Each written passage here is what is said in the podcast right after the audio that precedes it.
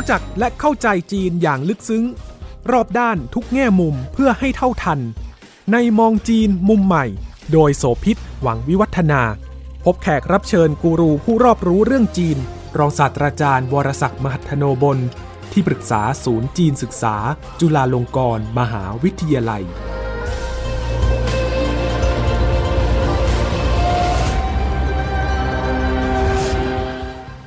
สวัสดีค่ะ หนึ่งในเรื่องที่เราให้ความสนใจแล้วก็ติดตามอยู่ ถึงความเคลื่อนไหวในจีนก็คือเรื่องของการศึกษาคุณผู้ฟัง ประชากรที่มีอยู่มากกว่าพันสี่ล้านคนของจีนตอนนี้แล้วเนี่ยนะคะสำหรับคนรุ่นใหม่แล้วก็เด็กๆ นักเรียนเนี่ยที่ยังเรียนไม่จบเนี่ยหนึ่งในปัญหาที่เป็นความยากลำบากหนักหนาสาหัสสำหรับเขาเหลือเกิน ซึ่งก็รวมไปถึงพ่อแม่ด้วย นั่นก็คือการเรียนค่ะ เพราะคนเยอะต้องแย่งต้องแข่งขัน โดยเฉพาะอย่างยิ่งการสอบเข้าระดับมหาวิทยาลัย ถือเรียกว่าเกาเข่าเนี่ยมีปีละครั้งเนี่ยนะคะ มันต้องแย่งชิงกันอย่างมากทีเดียว พ่อแม่ใคร ๆ ก็อยากจะให้ลูกตัวเองได้เรียนในสถาบันการศึกษาดีๆ ที่มีชื่อเสียง แต่จำนวนรับจำกัด เพราะฉะนั้นการแข่งขันกันทุกอย่างก็เป็นความกดดันอย่างสูงมากๆ ในครอบครัวชาวจีนค่ะ ดังนั้นบ้านใครที่พอจะมีสถานะที่เรียกว่ามีตังหน่อย พอมีกำลังในการส่งเสียได้หน่อย การออกไปเรียนต่างประเทศจึงกลายเป็นหนึ่งในการแก้ปัญหา และเป็นทางออกสำหรับเด็กยุคใหม่ของหนุ่มสาวชาวจีนค่ะ การเรียนเมืองนอกเพื่อให้ได้ชื่อว่าเด็กนอก ค่านิยมนี้ก็มีในหลายประเทศรวมทั้งในประเทศไทยนะคะ แต่สำหรับในจีนน่าสนใจมากเลยค่ะคุณผู้ฟัง แล้วก็เป็นเรื่องที่จะคุยกันในวันนี้ค่ะว่า ว่าเด็กจีนไปเรียนเมืองนอก แล้วก็เด็กจีนที่มาเรียนในเมืองไทยเนี่ยมันมีสิ่งที่เรียกว่าเป็นผลข้างเคียงที่เกิดขึ้นที่ต้องจับตายังไงบ้าง สำหรับพ่อแม่คนจีนถ้ามีตังเยอะหน่อยนะคะ แน่นอนอันดับหนึ่ง top ที่อยากจะไปก็คือ อย่างสหรัฐอเมริกาหรืออังกฤษนะในชาติฝั่งยุโรป รองลงมาค่าใช้จ่ายไม่แพงมากนักนะคะยังพอไหว แต่ก็ได้ชื่อว่าเป็นเด็กที่เรียนต่างประเทศ แล้วก็ผลพลอยได้คือได้ภาษาด้วย ก็อย่างเช่นออสเตรเลียนิวซีแลนด์ แต่ถ้าเกิดว่าเป็นอีกยิ่งใกล้เมืองจีนค่าใช้จ่ายถูก แล้วก็มีเงื่อนไขที่ดีมากๆ แล้วก็ช่วยลดแรงกดดันของลูกในการต้องสอบเข้ามหาวิทยาลัย นั่นก็คือในชาติอาเซียนนะสิงคโปร์ก็จะไม่ลำบากในเรื่องของภาษานะคะหรือว่าในประเทศใกล้เคียงแล้วก็ไทยเนี่ยค่ะ เป็นหนึ่งในหมุดหมายเลย ที่คนจีนอยากจะส่งลูกหลานเข้ามาเรียน แล้วเราก็มีตัวเลขล่าสุดนี่นะคะว่าจำนวนของนักศึกษาจีนเนี่ยครองแชมป์ก็มีอันดับจำนวนในมากที่สุดในแต่ละปีเมื่อเทียบกับชาติอื่น ๆ ค่ะ มากกว่า 15,000 คนนะรวมในทุกๆ สายการเรียนมี ปวส อนุปริญญา ปวช ประกาศนียบัตรทั้งหลายด้วยเนี่ยก็เกิน 20,000 ขึ้น เมืองไทยมีความน่าสนใจหลายอย่างนะคะ เรารู้กันดีนะคะ คนไทยเอื้อเฟื้อเป็นมิตรค่าใช้จ่ายไม่แพงแล้วก็มาใช้ชีวิตอยู่ง่ายมีความปลอดภัย ใกล้ด้วยพ่อแม่อยากจะมาเที่ยวมากินอาหารอร่อยไป ท่องเที่ยวกับลูกมาดูลูกใช้ชีวิตอยู่เป็นยังไง ก็จะมากัน แต่ว่ามันมีรายละเอียดที่สำคัญกว่านั้นค่ะ ตอนนี้เราเห็นการรุกคืบของคนจีนเข้ามาซึ่งไม่ใช่แค่เพียงเรื่องของการทำธุรกิจทำการค้า การศึกษาก็เป็นหนึ่งในหมุดหมายนั้นนะคะ แล้วก็มหาวิทยาลัยเอกชนหลายแห่งของไทย ซึ่งประสบปัญหา เพราะว่าจำนวนของนักเรียนเนี่ยน้อยลง เรากำลังเข้าสู่สังคมสูงวัยเนี่ยก็ทำให้ต้องหาทางออกในการที่จะประคับประคองธุรกิจ ก็เลยมีนักลงทุนจีน มาซื้อมหาวิทยาลัยไปเลยค่ะเป็นการบริหารการประกอบการ โดยการเอากลุ่มนักศึกษาจีนเข้ามา ซึ่งไม่เพียงเท่านั้นนะคะ ในส่วนส่วนของมหาวิทยาลัยของรัฐ หรือว่ามหาวิทยาลัยรูปแบบอื่นที่ไม่ได้มีเจ้าของกิจการ ส่วนใหญ่เป็นคนจีนในเมืองไทยเนี่ยนะคะ ก็จะมีลักษณะที่เปิดหลักสูตรพิเศษ ปริญญาโทจะเห็นเยอะนะคะ ในที่จะให้มีนักเรียนจีน สอนกันเป็นภาษาอังกฤษเลย สอนกันเป็นภาษาจีนเลย แล้วก็เป็นนักเรียนจีนล้วนเนี่ยอันนี้ก็เรียกว่าเป็นกราฟที่กำลังเติบโตสำหรับธุรกิจการศึกษาของเมืองไทย ย่านใหม่ที่เกิดขึ้นไม่ใช่ห้วยขวางอย่างเดียวนะคะ รามอินทราทางบางเขน โซนนั้นก็จะพบว่ามีกลุ่มของคนจีนไปอยู่อาศัยมากขึ้นด้วยเช่นเดียวกัน ความเปลี่ยนแปลงนี้มันบอกอะไรถึงสิ่งที่กำลังเกิดขึ้นในประเทศไทยในพศนี้บ้าง วันนี้เราจะคุยกับท่านอาจารย์วรศักดิ์มหัทนบุญที่ปรึกษาศูนย์จีนศึกษา จุฬาลงกรณ์มหาวิทยาลัยค่ะ สวัสดีครับ ความเปลี่ยนแปลงของการศึกษาที่เกิดขึ้นแล้วเราเห็นในแง่ของความสัมพันธ์กับคนจีนที่เข้ามาในเมืองไทยเนี่ยค่ะอาจารย์ อาจารย์เคยพูดถึงจีนใหม่ จีนอพยพใหม่ในย่านห้วยขวาง นี่คือคนทำมาค้าขายคนมาอยู่อาศัยคนมาทำธุรกิจมาทำหากินค่ะ แต่ฝั่งของทางบางเขนรามินทราเนี่ยจะกลายเป็นกลุ่มนักศึกษานะธุรกิจกิจการก็รุ่งเรืองขึ้นหอพัก เด็กแล้วก็ร้านค้าร้านรวงต่างๆ ก็จะมีคนจีนเพิ่มมากขึ้นด้วยเจาะจงลงไปตรงนี้เนี่ยมันจะเป็นการเปลี่ยนแปลงในด้านหนึ่งที่สำคัญสำหรับสังคมไทยยังไงคะที่อาจารย์เห็นจากปรากฏการณ์นี้ ก่อนอื่นเนี่ยสิ่งที่เราบอกก่อนได้เลยก็คือว่า สาเหตุที่นักธุรกิจด้านการศึกษาของจีน มาลงทุนด้านการศึกษาในมหาวิทยาลัยเอกชนของไทย สืบเนื่องมาจากปัญหาการเกิดใหม่ของคนไทยเองในเรื่องของประชากร ซึ่งการกดเกิดนั้นลดน้อยลง แล้วทำให้มีคนที่อยู่ในวัยศึกษาเนี่ยลดน้อยตามไปด้วย เมื่อเป็นเช่นนี้เนี่ยก็เลยทำให้นักศึกษาที่จะเข้าไปเรียนอยู่ในมหาวิทยาลัยเนี่ยก็ลดน้อยตามลงไปจำนวนนักศึกษาไทยที่ เข้าเรียนในมหาวิทยาลัยเอกชนแล้วลดน้อยลงไปเนี่ยอยู่ในวงของมหาวิทยาลัยเอกชนเป็นหลักนะครับ ซึ่งเราก็ทราบดีว่ามหาวิทยาลัยเอกชนเนี่ยแน่นอนแหละเรื่องค่าเทอมค่าเล่าเรียนค่าลงทะเบียนก็จะแพงกว่ามหาวิทยาลัยของรัฐนะครับ ทีนี้นักศึกษารุ่นใหม่เนี่ยที่ อยู่ในวัยที่จะเรียนในระดับมหาวิทยาลัย ปัจจุบันนี้เขามีทางเลือกที่จะเข้าเรียนมหาวิทยาลัยของรัฐมากขึ้น อย่างเช่น มหาวิทยาลัยราชพัฒหรือราชมงคลที่มีอยู่ทั่วประเทศ ซึ่งจะไม่เหมือนแต่ก่อน ดังนั้นเมื่อมีทางเลือกตรงนี้เกิดขึ้นมาเนี่ยความคิดที่จะมุ่งไปยังมหาวิทยาลัยเอกชนก็เลยลดน้อยลงไป เมื่อเป็นเช่นนี้เนี่ยมันก็เลยทำให้มหาวิทยาลัยเอกชน ซึ่งเป็นเรื่องของธุรกิจการศึกษาตรงๆเนี่ยไม่ไม่เหมือนกับมหาวิทยาลัยของรัฐ ซึ่งไม่ได้มุ่งแสวงหากำไรก็เลยอยู่ไม่ได้ ก็จำเป็นต้องหาผู้ร่วมทุน เพื่อพยุงประคองให้มหาวิทยาลัยของตนอยู่ได้ แล้วก็ปรากฏว่านักธุรกิจด้านการศึกษาของจีนเนี่ยให้ความสนใจอย่างมากนะครับ เพราะว่าภายในจีนเองเกิดปรากฏการณ์อย่างหนึ่งขึ้นมาคือ ที่คุณโสภิตได้เกริ่นเอาไว้ มีนักเรียนจำนวนมากที่สอบเอนทรานเข้ามหาวิทยาลัยของรัฐเนี่ยไม่ได้นะครับ ถึงแม้ว่าในจีนเนี่ยจะมีการจัดอันดับมหาวิทยาลัยที่มีคุณภาพหรือได้รับความนิยมสูงเนี่ยสิบอันดับแรกนะฮะแล้วเขาก็มีการสลับสับเปลี่ยนไปทุกปีนะครับในเรื่องของอันดับ1 3แต่ว่ามหาวิทยาลัยที่อยู่ในอันดับต้นๆเนี่ย ก็ยังคงหนีไม่พ้น เช่น มหาวิทยาลัยปักกิ่ง มหาวิทยาลัยชิงหวา หรือมหาวิทยาลัยเจ้อเจียง หรือฟู่ตั้นเป็นต้น ประเด็นอยู่ตรงที่ว่า 10 อันดับแรกเนี่ยก็มักจะเป็นมหาวิทยาลัยที่นักเรียนจีนมุ่งที่จะสอบเข้าไปให้ได้คำถามก็มีว่าแล้วมหาวิทยาลัยในจีนเนี่ยมีอยู่จำนวนเท่าไหร่ผมก็อยากจะเรียนตรงนี้ว่ามีอยู่นับร้อยแห่งนะครับ ใช่แล้วก็จีนให้ความสำคัญกับเรื่องของการศึกษามาก นี่ยังไม่นับรวมเรื่องอาชีวะ เรื่องของสถาบันการศึกษาที่ออกแบบอย่างเจาะจง เช่น สถาบันที่สอนเรื่องของระบบ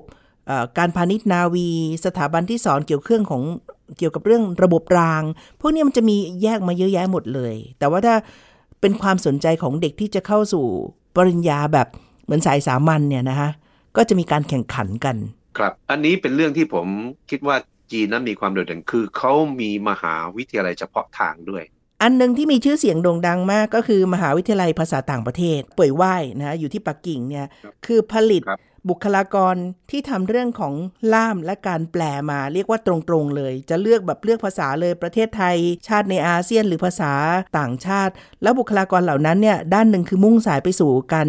ทำงานด้านสายของการต่างประเทศกระทรวงการต่างประเทศอีกด้านหนึ่งคือการแปลทำงานในหน่วยงานสื่อ ภาษาต่างประเทศเนี่ยก็เป็นผลผลิตจากมหาวิทยาลัยเป่ยว่ายเนี่ยจำนวนมากเขาจะมีความรู้จะเป็นทักษะที่เรียนพูดอ่านเขียนทั้งหมดของภาษานั้นๆ อย่างเจาะจงค่ะอาจารย์ อะทีนี้เรากลับไปที่จำนวนมหาวิทยาลัยทั่วประเทศจีนนับเป็นร้อยร้อยแห่ง มันเกิดปัญหาอย่างหนึ่งก็คือว่า นักเรียนที่สอบเอนทานมหาวิทยาลัยอันดับต้นๆไม่ได้เขาก็จะมีทางเลือกที่จะเข้ามหาวิทยาลัยทั่ว ๆ ไป มันก็จะมีนักเรียนอยู่จำนวนหนึ่งอะมีความรู้สึกว่าจะไม่ชอบมหาวิทยาลัยที่มันไม่ได้อยู่อันดับต้นๆทั้งที่ตัวเองก็อาจจะสามารถสอบเข้าไปได้สบายๆเลย ถ้าถ้าเป็นกลุ่มหลังเนี่ย กลุ่มหลังนี้ก็เป็นสาเหตุอันสำคัญเป็นที่มาของการที่จะมุ่งไปเรียนต่อเมืองนอก แต่ทีนี้เมืองนอกในที่นี้เนี่ยความใฝ่ฝันอันสูงสุดนะครับเขาอยากจะไปถึงที่ไหน เราก็ต้องตอบว่าเป็นสหรัฐอเมริกาแล้วก็ยุโรป แต่นั่นมันเป็นมหาวิทยาลัยที่สำหรับคนที่มีฐานะดี แล้วก็ต้องเป็นคนที่เรียนเรียนดีด้วยอ่าใช่ครับเพราะฉะนั้นคนที่สอบไปได้จริง ๆ แล้วเนี่ย โอ้โหจำนวนนักเรียนที่คุณโสภิตบอกว่าเกาเข่าในแต่ละปีเอ็นทานแต่ละปีเนี่ยเขารับทั้งประเทศนะไม่ถึง 10%อีก 90%นั่นแหละคือคนที่จะต้องมองหาอนาคตทางด้านการศึกษาของตัวเองให้ดี แล้วก็มีจำนวนไม่น้อยในที่สุด คุณจะไปตะวันตกก็ไม่ได้ใช่ไหมครับ ในที่สุดก็มาประเทศใกล้ ๆ ก็คืออาเซียน แล้วไทยก็เป็นปลายทางหนึ่งของนักเรียนจีนเหล่านี้ มันเลยทำให้นักธุรกิจทางด้านการศึกษาของจีนมองเห็นเป็นโอกาสเป็นช่องทาง ด้วยการเข้าไปเทคโอเวอร์มหาวิทยาลัยเอกชน ซึ่งกำลังประสบปัญหาจำนวนนักศึกษาไทยที่ลดน้อยลงไป เขาก็ให้หลักประกันอย่างหนึ่งกับเจ้าของเดิม ซึ่งเป็นคนไทยเนี่ยว่าเขาสามารถหานักศึกษาเข้ามาเรียนให้มันอยู่ในระดับที่สามารถทำกำไรได้ ซึ่งก็คือนักศึกษาจีนเมื่อเมื่อเป็นแบบนี้ก็หมายความว่า เขาก็เข้ามาบริหารเต็มตัวเลย จะให้คนไทยไปบริหารนักศึกษาจีน ซึ่งพูดคุยกันไม่รู้เรื่องเนี่ยมันก็คงเป็นไปไม่ได้ แต่แต่ผมคิดว่าปมประเด็นสำคัญนะครับอยู่ตรงที่ว่าการเข้ามามีบทบาทในการศึกษาระดับมหาวิทยาลัยไทยของนักธุรกิจจีนเหล่านี้เนี่ยกฎหมายของเราก็ระบุอย่างชัดเจนว่าเขาสามารถทำได้โดยการถือหุ้นไม่เกิน 49%แล้วเจ้าของไทย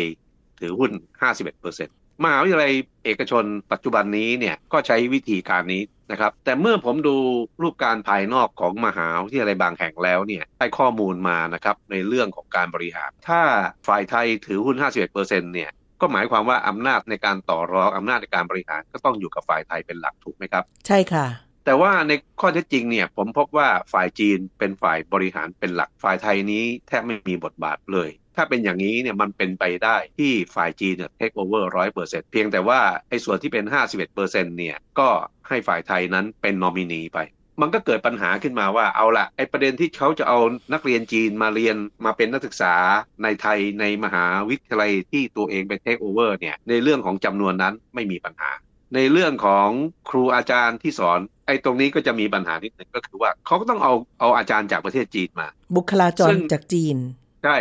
บุคลากรชาวจีนเนี่ยจะต้องไปขึ้นทะเบียนให้มันถูกต้องตามกฎหมาย ในฐานะที่มาทำงานอย่างต่างประเทศคือประเทศไทย เช่นอาจจะต้องมี work permit ให้มันถูกต้องนะครับ 3. หลักสูตรในแต่ละหลักสูตร แต่ละวิชาแต่ละคณะเนี่ยโดยปกติแล้วเนี่ยมันก็ต้องวางแผนร่วมกันเพราะว่ามันมีหลายหลักสูตรหลายคณะที่ยังมีนักศึกษาไทยเรียนอยู่ เพราะฉะนั้นในแง่ของการบริหารเนี่ย มันก็เลยไม่มีทางหลีกเลี่ยงเขาจะต้องเอานักศึกษาไทยไปเรียนกับอาจารย์ไทย แล้วเอานักศึกษาจีนไปเรียนกับอาจารย์จีนณปัจจุบันนี้เนี่ยสิ่งที่ผมบอกเล่ามามันเพิ่งเริ่มต้นได้ไม่กี่ปี พอจะเห็นได้ว่ามันเริ่มเข้ารูปเข้ารอยนะครับแต่ว่าสิ่งที่ยังไม่เข้ารูปเข้ารอยก็คือสิ่งที่คุณโสภิต กริ่นเอาไว้ข้างต้น ตรงที่ว่าคราวนี้พอมีนักศึกษาจีนเข้ามาแล้วใช่ไหมมันไม่ใช่เรื่องของการเรียนการสอนแล้วมันมีเรื่องของการใช้ชีวิตอยู่รอบๆมหาวิทยาลัยด้วย ธุรกิจระดับกลางหรือขนาดเล็กที่อยู่รอบๆมหาวิทยาลัยมาแต่เดิมเนี่ยมันก็เลยเริ่มเกิดการเปลี่ยนแปลง เช่นหอพักเริ่มมีนักศึกษาจีนเข้าไปอยู่ ร้านอาหารไทยเนี่ยเริ่มลดน้อยถอยลงก็กลายเป็นร้านอาหารจีนไป มีร้านอาหารไทยบางแห่งก็ปรับตัว ณณณวันนี้เนี่ย ผมยังไม่เห็นการเปลี่ยนแปลงในระดับที่เราเห็นในห้วยขวาง คือห้วยขวางนี้เป็นจีนแท้ร้อยเปอร์เซ็นเลย กลายเป็นย่านชัยนาทาวไปอีกแบบหนึ่ง ซึ่งแตกต่างจากเยาวราช ในกรณีของมหาวิทยาลัยที่มีนักธุรกิจชาวจีนมาเทคโอเวอร์เนี่ยการเปลี่ยนแปลงของชุมชนรอบๆนะครับยังยังไม่ถึงขั้นแบบที่เราเห็นในห้วยขวาง คนไทยที่เป็นเจ้าของตึกแถวแต่เดิมห้องแถวแต่เดิมก็ยังคงเป็นอยู่ จะมีชาวจีนบางรายเท่านั้นเองที่มาเปิดร้านอาหารหอพักอะไรก็ยังเป็นของคนไทยค่ะ แต่ทีนี้นักศึกษาจีนเนี่ยเขายังเป็นยังเป็นหนุ่มเป็นสาวนะครับเป็นวัยรุ่นนะเขาเขาจะไม่ใช่อยู่ในวัยผู้ใหญ่ในแบบคนจีนที่อยู่ในห้วยขวาง เอ่อถึงแม้โดยหลักแล้วเขายังคุ้นกับอาหารจีนอยู่ก็ตามนะครับ แต่แต่คนเหล่านี้ง่ายต่อการที่จะมาสัมผัสอาหารไทยด้วยไม่ไม่เหมือนกับคนจีนในห้วยขวางผมคิดว่าเป็นจุดที่น่าสนใจนะครับราะว่าเขาเป็นคนรุ่นใหม่นะเขาอาจจะไม่ติดยึดกับว่าอะไรอะไรก็ต้องเป็นวัฒนธรรมจีนเสมอไป เขาก็สามารถเอาตัวเองเนี่ยเข้าไปอออยู่ผสมปนเปร่วมกับคนไทย เพราะฉะนั้นชุมชนที่ผมเห็นณขณะนี้เนี่ยโดยภาพรวมนะมันมันมันก็ยังเป็นชุมชนไทย แต่เพียงแต่มีนักศึกษาจีนมีคนแปลกหน้าเพิ่มขึ้นมา แล้วเป็นคนแปลกหน้าที่อยู่ในวัยหนุ่มสาว ข้อสังเกตของอาจารย์น่าสนใจมาก โดยเฉพาะประเด็นเรื่องของการทำให้ถูกต้องในทุกเรื่อง ในการที่จะเข้ามาประกอบการหรือว่าเข้ามาอยู่อาศัยในเมืองไทย ซึ่งอันนี้เป็นเรื่องของความยินดีแล้วก็เปิดรับอยู่แล้ว แต่ว่ากรณี work permit ของบุคลากรจีนที่เข้ามา ซึ่งแน่นอนต้องเข้ามาเยอะอยู่แล้วนะคะ อีกด้านหนึ่งค่ะเป็นเรื่องที่ต้องจับตาเหมือนกันนะคุณผู้ฟัง คือเรื่องของการมาถือครองอสังหาริมทรัพย์แล้วก็ทรัพย์สิน ช่วงก่อนโควิด -19 เนี่ยบูมมากนะคะในเมืองไทย เพราะว่าคอนโดคอนโดทั้งหลายในคนจีนแห่กันมาซื้อจนแทบจะเรียกว่าถือสิทธิ์เลย ซึ่งเขามีสิทธิ์ที่ถือครองได้ด้วยเนี่ยนะคะ ตอนนี้มีรายงานเหมือนกันว่า เริ่มมีนักลงทุนจีนมีความสนใจที่จะจับจองหรือว่าจัดการกับหอพัก แล้วก็ให้นักศึกษาจีนเข้าไปอยู่ ในบริเวณที่ใกล้เคียงกับสถาบันการศึกษา ซึ่งมีนักศึกษาจีน อันนี้รวมไปถึงหัวเมืองอื่น ที่นอกเหนือกรุงเทพด้วยนะคะ ทั้งอำนวยความสะดวกแล้วก็ทั้งเป็นเรื่องของการจัดการในเชิงทางธุรกิจด้วย กิจการที่เกี่ยวเนื่องกับเรื่องการศึกษา ก็เป็นอีกเรื่องหนึ่งที่เราต้องติดตามความเคลื่อนไหว ในแง่ความสัมพันธ์ระหว่างธุรกิจทุนจีนที่เข้ามาในเมืองไทย แต่ว่าถ้าขยับก้าวต่อค่ะอาจารย์คะ เด็กรุ่นใหม่เรียนจบมาแล้ว ไม่ได้แปลว่าเรียนเพื่อจะกลับไปเป็นเด็กนอกในเมืองจีนอย่างเดียว ซึ่งตอนนี้โอกาสในเมืองจีนเปิดกว้างมากขึ้น เขาก็มีโอกาสที่เขาจะแสวงหา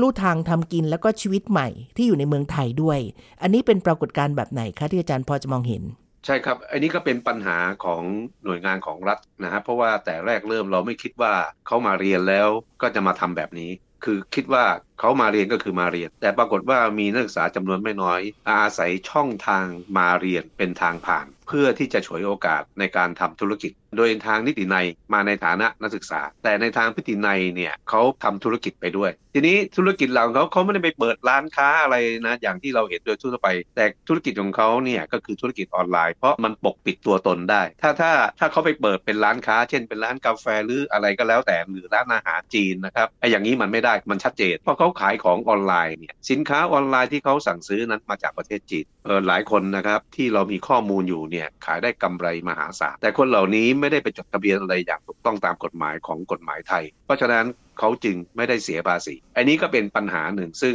ภาครัฐจะต้องเฝ้าติดตามดูต่อไปว่าจะทำอย่างไรเราไม่คิดว่านักเรียนจีนจะทำอย่างนี้นะครับ อีกปัญหาหนึ่งก็คือว่า อ้าว หลังจากเรียนจบไปแล้วนะครับ ไม่ว่าจะมาทำงานหรือไม่ทำงานอะไรก็แล้วแต่เอาเป็นว่าจบปริญญาตรีเอ่อแล้วต่อไปนี้ทำยังไง ผมก็พบข้อมูลที่น่าสนใจ แต่เฉพาะของคนใกล้ตัวนะ เกือบทั้งหมดแหละเขาก็กลับไปประเทศจีนมีงานมีการทำนะ แต่ว่าก็ไม่ใช่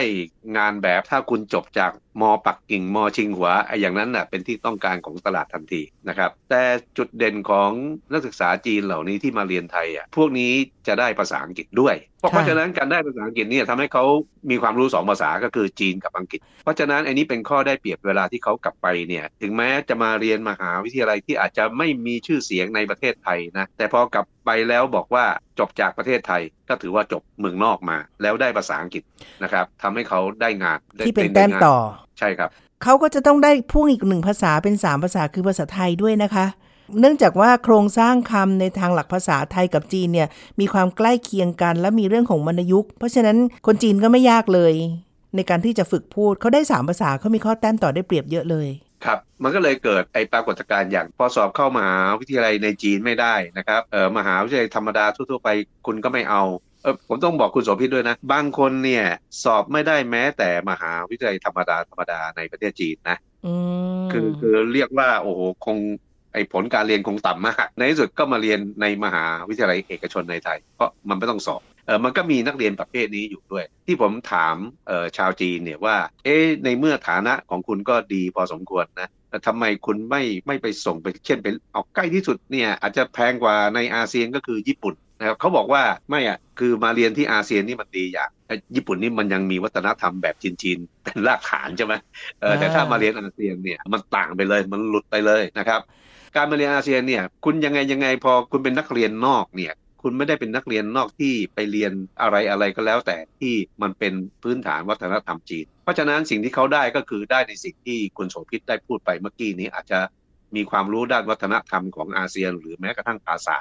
พอเป็นอย่างนี้เนี่ยมันมีความต่างในเชิงวัฒนธรรมเนี่ยสำหรับเอ่อทัศนะของชาวจีนแล้วเขาถือว่าเออนี่เป็นนักเรียนนอกจริง ๆ ถึงแม้ไม่ได้ไปไกลถึงสหรัฐหรือยุโรปก็ตาม อันนี้ก็เป็นค่านิยมหนึ่งครับ อีกเรื่องหนึ่งสำคัญมากอยากให้คุณผู้ฟังในการมองจีนมุมใหม่ได้เข้าใจเรื่องนี้ด้วย อาจารย์เปรียบเทียบคุณสมบัติความขยันของเด็กจีนกับเด็กไทยให้ฟังหน่อยได้ไหมคะ ซึ่งตัวนี้มันจะเป็นจุดเสียเปรียบมากเลยนะ ถ้าเราไม่เท่าทัน เออเป็นเรื่องจริงนะที่ว่านักศึกษาจีนเนี่ยขยันกว่านักศึกษาไทยแต่โดยแต่ถั่วผมเฉลี่ยนะ เป็นแบบว่าภาพกว้างๆนะคะ ไม่ไม่ได้แบบเจาะจงบุคคลนะ ซึ่งอาจจะมีแตกต่างกันค่ะใช่ถ้าถ้าเป็นนักศึกษาจีนที่มาเรียนในแบบที่ผมได้เล่ามาคือมาเรียนในมหาวิทยาลัยเอกชนของไทยนะครับไอไอความขยันขันแข็งเนี่ยจะจะไม่ไม่เท่ากับนักศึกษาจีนที่สอบเข้ามหาวิทยาลัยในจีนได้นะ อืมก็ก็คงแบบเรื่อยๆมาเรียงๆกับเหมือนกับนักศึกษาไทยก็ก็อยู่ค่ะก็อยู่กันไป แต่แต่ถ้าเป็นนักศึกษาจีนที่เรียนอยู่ในมหาวิทยาลัยในประเทศจีน แล้วยิ่งเป็นมหาวิทยาลัยอันดับต้นๆนะโอ้โหอันนี้นะผมบอกได้เลยว่านักเรียนไทยชิดซ้าย นักเรียนไทยที่ไปเรียนในมหาวิทยาลัยอันดับต้นๆของจีน ไม่ว่าจะเป็นชิงหวาหรือ ปักกิ่งนะครับ ทุกคนพูดเป็นเสียงเดียวกันเลยว่า นักเรียนไทยที่ว่าขยันแล้วนะ ก็ยังไม่ได้ครึ่งของนักศึกษาจีนอืมเออนักศึกษาจีนเนี่ย อยู่ในชั้นเรียนนะก็ช่างถาม ถามไม่พอเลิกเรียนก็ยังถาม เลิกเรียนแล้วยังถามไม่พอนะยังถามอาจารย์ด้วยว่าเสาร์อาทิตย์ที่เป็นวันหยุดอะว่างไหมจะไปจะไปถาม ถึงบ้านบ้านพักอะไรอย่างนี้ ก็มีคือคือเขาขยันแบบสุดๆอะนะครับ แต่ว่าเขาหลีกเลี่ยงไม่ได้ไงเขาเรียนในมหาวิทยาลัยแบบนั้นเนี่ยเขาต้องแข่งขัน ไอ้นักนักศึกษาจีนที่มาเรียนเมืองไทยเนี่ย คนพวกนี้เอ่ออะผลการเรียนอาจจะไม่ดีในเมืองจีน แต่พอมาเรียนในเมืองไทยเขาก็เรียนแบบสบายๆแล้วจบออกไปก็ยังได้ขึ้นชื่อว่าเป็นนักเรียนนอก อันนี้ก็เป็นปมอันหนึ่งนะครับมตอนนี้ผมยังไม่ได้พูดถึงผู้สอนอ่างั้นต่อเลยค่ะ ผู้สอนมีสิ่งที่ควรจะต้องติดตามและจับตายังไงบ้างคะผู้สอนเนี่ยอย่างที่ผมบอกแล้วว่าเมื่อจีนมาเทคโอเวอร์ใช่ไหมแน่นอนแหละส่วนหนึ่งเขาก็ต้องเอาอาจารย์จากจีนมามามามาเป็นผู้สอน แต่ว่าอาจารย์ไทยที่สอนอยู่แต่เดิมก็ไม่ได้ไปไหน อาจารย์ไทยเนี่ยก็ยังคงสอนตามปกติเป็นของตัวเอง แต่ทีนี้มันเกิดปัญหาอันหนึ่งขึ้นมาก็คือว่า นักธุรกิจทางด้านการศึกษาชาวจีนที่มา take over มหาวิทยาลัยไทยเนี่ยนะครับเขาจะเป็นเจ้าของมหาวิทยาลัยยังไงก็กี่เปอร์เซ็นต์ร้อยเปอร์เซ็นต์ห้าสิบเปอร์เซ็นต์สี่สิบเก้าเปอร์เซ็นต์ยังไงก็แล้วแต่ เมื่อขึ้นชื่อว่าเป็นชาวจีนแล้วเนี่ยเขาไม่อาจปฏิเสธ หลีกหนีปฏิสัมพันธ์ที่มีต่อรัฐบาลจีนไปได้ เมื่อมาอยู่ในประเทศไทยใช่ไหมครับเขาจะไปทำอะไรที่ทำให้ประเทศจีนเสียหายไม่ได้ จะไปทำอะไรที่จะทำให้ความสัมพันธ์ระหว่างไทยกับจีนกระทบกระทั่งนิดนิดหน่อยหน่อยก็ไม่ได้ เขาจึงค่อนข้างจะจริงจังและเข้มงวดต่อระเบียบปฏิบัติตรงนี้พอถึงตรงนี้มันก็เกิดปัญหากับอาจารย์ชาวไทย เพราะว่าเราก็รู้ใช่ไหมครับว่าเราอยู่เมืองไทยเนี่ยเมืองไทยก็เป็นประเทศที่เสรี นักวิชาการก็มักจะแสดงความคิดเห็นทางการเมืองเป็นปกติค่ะ ปรากฏว่านักวิชาการไทยที่อยู่ในมหาลัยเอกชนที่มีจีนมาเทคโอเวอร์เนี่ยบางท่านก็แสดงความเห็นทางการเมืองคือให้สัมภาษณ์สื่อ เป็นการเมืองไทยนะไม่เกี่ยวกับจีนด้วย บางครั้งก็เป็นความเห็นในเชิงวิจารณ์แต่หลาย ๆ ครั้งก็เป็นเป็นความเห็นที่เห็นด้วยกับรัฐบาลหรือสนับสนุนอะไรอย่างนี้มีมีทั้งสนับสนุนและมีทั้งคัดค้าน อันนี้ก็เป็นเรื่องปกติของการแสดงความคิดเห็นทางการเมือง แม้แต่แบบนี้เนี่ยต่อให้คุณสัมภาษณ์ชื่นชมรัฐบาลไทย อันนี้ผมหมายถึงนักวิชาการไทยนะทางจีนเขาก็ไม่ประสงค์ให้คุณไปสัมภาษณ์ คืออะไรก็แล้วแต่ที่ขึ้นชื่อว่าการเมืองเนี่ยเขาไม่ happy ถึงแม้เราจะบอกเขาว่าไอ้ที่สัมภาษณ์เนี่ยเป็นเรื่องการเมืองไทยไม่เกี่ยวกับจีนเขาบอกก็ไม่ได้เขาไม่ต้องการให้เกิดผลกระทบ เช่น รัฐบาลจีนบอกว่านี่มหาวิทยาลัยที่คุณมา take over ในประเทศไทยอะมีอาจารย์อยู่คนหนึ่ง พูดถึงเรื่องการเมืองเดี๋ยวจะเกิดการกระทบกระทั่งความสัมพันธ์ไทยจีน มหาวิทยาลัยนี้ถึงแม้อยู่ในเมืองไทยนะ แต่มันเป็นของชาวจีน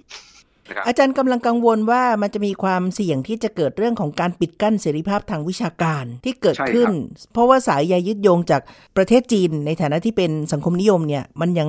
ไม่หลุดและไม่อาจตัดขาดจากกันได้อย่างนั้นนะฮะ ใช่ครับในในใจหนึ่งผมก็คิดนะว่า เอ๊ะในเมื่อมันเป็นเรื่องการเมืองไทยเขาเขาไม่น่าวิตกกังวล ในความเป็นส่วนตัวผมนะผมอาจจะผิดก็ได้นะครับ คุณโสภิตคือผมคิดว่าถ้าสัมภาษณ์เรื่องการเมืองไทยเนี่ยโดยนักวิชาการไทย ผมคิดว่ารัฐบาลจีนก็ก็ไม่ไม่น่าที่จะมีข้อวิตกอะไรนะครับ แต่แต่การที่อาจารย์ชาวจีนหรือนักธุรกิจชาวจีนที่มาเทคโอเวอร์เขาวิตกอะเป็นเพราะว่าเขาไม่อยากจะมีปัญหา ก็เรียกว่าเป็นการเซ็นเซอร์ตัวเองซะก่อนจะเกิดเหตุ ซึ่งเป็นใช่เรื่องดุลพินิษเนาะมีอยู่ครั้งหนึ่งนี่จะเล่าให้ฟังนะผมได้รับการทาบทามให้ไปบรรยายให้กับหน่วยงานจีนหน่วยงานหนึ่งที่ตั้งอยู่ในประเทศไทย เออเราก็คุยกันดิบดีนะเขาบอกว่าคนคนไทยอะเออยังไม่ค่อยรู้เรื่องระบบการปกครองของจีนผมว่าผมก็ยินดีที่จะไปบรรยายให้ฟัง ก็ทุกอย่างตกลงกันเรียบร้อยแล้วปรากฏว่าเออไม่นานหลังจากนั้นเนี่ยหน่วยงานนั้นก็ตอบปฏิเสธ ผมก็บอกว่าเฮ้ยที่ผมจะไปบรรยายนี้นะ แค่อธิบายว่าโครงสร้างการปกครองของจีน เช่น โครงสร้างของพรรคของนี้เป็นยังไงไม่ไม่มีวิจารณ์การเมืองจีนเลยเขาก็บอกว่าไม่ได้ คือขึ้นชื่อว่าการเมืองแล้วเขาไม่เอาเลยอืมคือเขาเซนซิทีฟเขาอ่อนไหวในเรื่องแบบนี้ ถึงแม้ค่ะผมจะพูดชื่นชมการเมืองจีนก็ตามนะเขาก็ไม่เอา เอ๊ะงั้นมีคำถามต่อไปถึงเรื่องเนื้อหาของการสอนแล้วค่ะอาจารย์ ในเมื่อหลักคิดครับใหญ่เป็นแบบนี้มันจะมีผลกระทบต่อเนื้อหาของหลักสูตรการเรียนการสอนว่าวิชาที่เกี่ยวข้องกับประวัติศาสตร์การเมืองหรือความเข้าใจ ในเรื่องของจีนกับไทยหรือกับชาติอื่นๆเนี่ยมันจะถูกวางกรอบแบบเข้มงวดยังไงคะกับสถาบันการศึกษาซึ่งทุนเป็นจีนแบบเนี้ยค่ะ โดยภาพรวมปัจจุบันนี้ปัญหานี้ยังไม่เกิด อย่างเช่น หลายมหาวิทยาลัยก็มีคณะรัฐศาสตร์ แล้วคุณจะให้ทํำยังไง คือคือสอนรัฐศาสตร์คุณไม่ให้สอนการเมืองนี่มันเป็นไปไม่ได้ เพราะในแม้แต่ในประเทศจีนก็มีคณะรัฐศาสตร์ แต่แน่ละวิชาที่เรียนเนี่ยก็คือพูดถึงระบบการปกครอง ทฤษฎีการเมืองอะไรอย่างนี้เขาไม่มีปัญหานะครับแต่ถ้า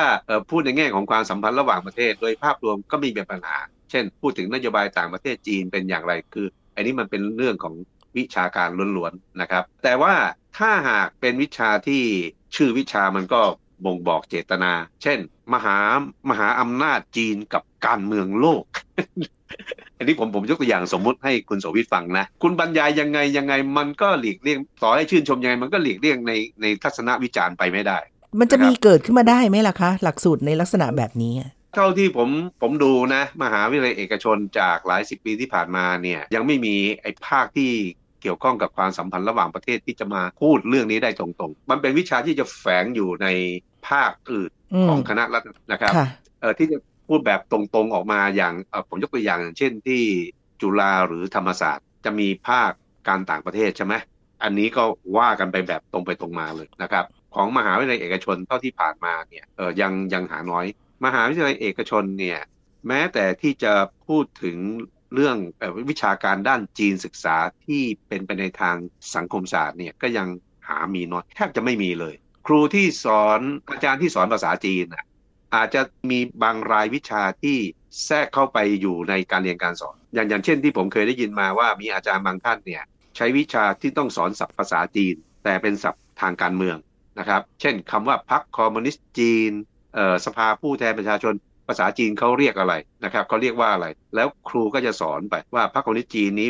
เขาจะมีประวัติความเป็นมาอย่างไร อันนี้ก็เป็นเรื่องการเมืองแล้วแต่มันเป็นการสอนผ่านรูปคำของศัพท์ภาษาจีนถถ้าอย่างนี้มันก็หลีกเลี่ยงได้ใช่ไหมครับแต่ถ้าจะบอกว่าการเมืองจีนโดยตรงการต่างประเทศจีนโดยตรงเนี่ยผมผมพบมีน้อยมาก รู้แน่ๆนะ อย่างเช่นของคณะรัฐศาสตร์จุฬากับของธรรมศาสตร์เนี่ยจะมีสอนวิชานโยบายต่างประเทศจีนตรงๆเลยก็มีผมสอนการเมืองการปกครองจีนเนี่ยเอออย่างนี้ตรงไปตรงมาเลย แต่แต่ผมไม่แน่ใจว่ามหาวิทยาลัยอื่นเอออย่างเช่นเออที่แน่ๆอันหนึ่งที่มีนะคือมหาวิทยาลัยแม่ฟ้าหลวง ทำให้ดิฉันก็เลยอยากรู้ว่าจะมีหลักสูตรไหนของมหาวิทยาลัยที่มีผู้บริหารจีนพูดถึงเรื่องของการเมืองการปกครอง แล้วก็ได้เล่าประวัติศาสตร์ของจีนในช่วงที่เหตุการณ์น้องเลือดเทียนอันเหมือนอยู่บ้าง ถ้าเกิดว่าสามารถจะมีได้นี่ ก็น่าจะเป็นการพูดถึงเรื่องของความจริงที่น่าสนใจมากนะ เพราะเรื่องเหล่านี้เนี่ยไม่ได้ถูกทำให้เป็นที่จดจำหรือว่าอยากจะเอ่ยถึงในประเทศจีน แต่ว่าคนจีนต้องมารู้จากข้อมูลข่าวสารของสื่อภายนอกประเทศ ผมเองก็เคยมีนักนิสิตจีนมาขอนั่งเรียนนะคือมามาจากคณะอื่น คือเขาได้ทุนจากรัฐบาลมาเรียนในจุฬาเนี่ยคือเขาจะต้องมีวิชาเลือกเสรีไงแล้วปรากฏว่านิสิตพวกนี้จะมาเรียนวิชาของผม เรื่องนโยบายต่างประเทศจีน ผมก็ถามเขาว่าเอ๊ะเขาเขาเป็นคนจีนเนี่ยแล้วเขามาเรียนทำไมเขาเขาต้องมีความรู้เรื่องจีนดีกว่าผมมีนิสิตมากกว่าหนึ่งคนที่เป็นนิสิตจีนเนี่ยบอกกับผมว่าที่เขามานั่งมานั่งเรียนเขาไม่ได้ลงทะเบียนนะเขาขอมานั่งฟังเนี่ย ด้วยเหตุผลเพียงข้อเดียวคือเขาอยากจะรู้เรื่องเหตุการณ์เทียนนันเหมือน ซึ่งในประเทศจีนเนี่ยห้ามพูดถึงเรื่องนี้นะครับอันนี้ก็เป็นอีกเหตุผลหนึ่งที่เป็นประสบการณ์ ถ้าสมมติว่าผมผมไปสอนที่มหาวิทยาลัยเอกชน แล้วผมสอนเรื่องนี้ โอ้ผมคิดว่าเจ้าของที่เป็นชาวจีนเนี่ยเขาคงไม่สบายใจอาจจะไม่สบายใจ ทั้งหมดนี้ที่เราคุยกันเนี่ยเพื่อให้คุณผู้ฟังได้เห็นนะคะ ว่ามันมีความเปลี่ยนแปลงที่เกิดขึ้นเนี่ยอย่างไรบ้าง ซึ่งในด้านหนึ่งเนี่ยก็เป็น เขาเรียกว่าเป็นโลกาภิวัตน์นะ ประเทศมันไม่มีเขตแดนที่อย่างชัดเจนต่อไปอีกแล้ว แต่ว่าสำคัญคือเราจะอยู่ร่วมกันยังไง และเราจะสามารถทำให้การแลกเปลี่ยนของพลเมืองต่างๆ หรือว่าการแลกเปลี่ยนในทุก ๆ ด้านเนี่ยเป็นประโยชน์กับ 2 ฝ่ายเนี่ยอย่างดีที่สุดได้อย่างไร นี่ก็เป็นเรื่องที่มองจีนมุมใหม่อยากจะเอามาฉายให้เห็นอีกภาพหนึ่งคือธุรกิจการศึกษาที่จีนรุกคืบเข้ามาสู่ประเทศไทยค่ะ นี่เป็นเรื่องที่เราคุยกันวันนี้ ท่านอาจารย์บรศักดิ์มหัทนบุญที่ปรึกษาศูนย์จีนศึกษา จุฬาลงกรณ์มหาวิทยาลัย และดิฉันโสภิตบางวิวัฒนา เราสองคนลาแล้วนะคะ สวัสดีค่ะ สวัสดีครับ ติดตามฟังรายการมองจีนมุมใหม่ ได้ทางเว็บไซต์และแอปพลิเคชันไทย PBS Podcast กดติดตามสื่อสังคมออนไลน์ ทั้ง Facebook Twitter Instagram และ YouTube ไทย PBS Podcast ไทย PBS Podcast View the world via the voice